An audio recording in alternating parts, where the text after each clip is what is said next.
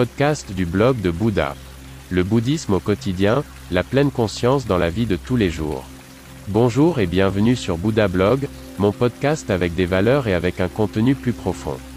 Votre canal pour les thèmes bouddhistes, la pleine conscience et la méditation. Je m'appelle René et je suis très heureux que vous soyez là. Pendant de nombreuses années, j'ai vécu dans un temple en Chine, j'ai été ordonné moine, j'ai étudié les arts martiaux et la philosophie du prince indien. C'est pourquoi j'ai créé ce podcast. Veuillez visiter mon site web, vous trouverez l'accès en bas de la description de ce podcast. Bonne écoute. 8 points pour l'auto-guérison.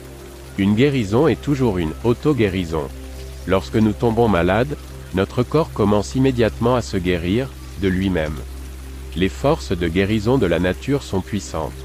Toutefois, L'auto-guérison est aussi une question d'attitude intérieure, aussi étrange que cela puisse paraître, certaines personnes veulent être malades. Pour des raisons très différentes. Ainsi, certains malades veulent simplement attirer l'attention, certains se réfugient dans l'apitoiement, d'autres veulent même mourir parce que leur vie semble difficile et inutile. Mais la majorité des gens ne veulent pas être malades, les mécanismes naturels de guérison de leur corps fonctionnent d'eux-mêmes. En tant que bouddhiste, nous savons que tout arrive de toute façon exactement comme cela doit arriver. Il est donc prédestiné que nous tombions malades et que nous guérissions. Tout cela est déjà écrit. Il est donc également déjà écrit si, après avoir lu ce texte, vous réfléchissez à votre moi, si vous atteignez un état positif et créatif de votre vie physique, psychique et spirituelle. La santé est le souhait de la plupart des gens, mais pas par tout le monde. Si vous souffrez d'une maladie, vous devriez vous demander si vous ne jetez pas, inconsciemment, du sable dans les rouages, remettez en question votre moi, vos objectifs. Se pourrait-il que la maladie ait pour origine des soucis, une surcharge de travail ou du stress? Ou y a-t-il d'autres raisons? Vous avez en vous la force de mettre fin à toutes les influences négatives et autodestructrices. Vous vous demandez comment cela pourrait fonctionner? 1. Retirez toute énergie aux pensées négatives, Enlevez tout pouvoir aux humeurs néfastes. Concentrez-vous plutôt sur l'enseignement de Bouddha, remplissez votre palais mental avec le concept de l'illumination. 2. Peu importe à quel point une situation est mauvaise, souriez, vous ne pouvez de toute façon rien changer. 3. Recherchez le bien dans chaque situation. Tout, mauvais, contient quelque chose de bon, et même s'ils ne sont pas proportionnels, cherchez le positif. Focalisez-vous exclusivement et toujours sur les aspects positifs de chaque situation.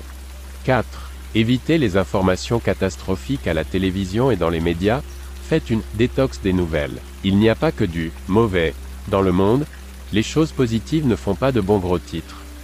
Dans un monde malade, l'horreur et la terreur se vendent justement beaucoup mieux. 5.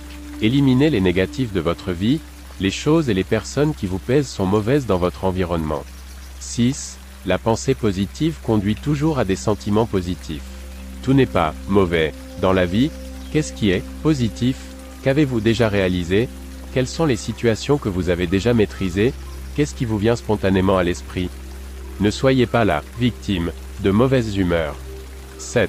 Fixez-vous des objectifs.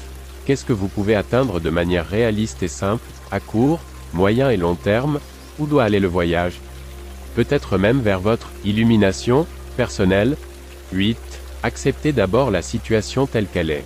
À partir de maintenant, pratiquez la pleine conscience. Qu'est-ce qui est particulièrement bon maintenant, à cet instant précis?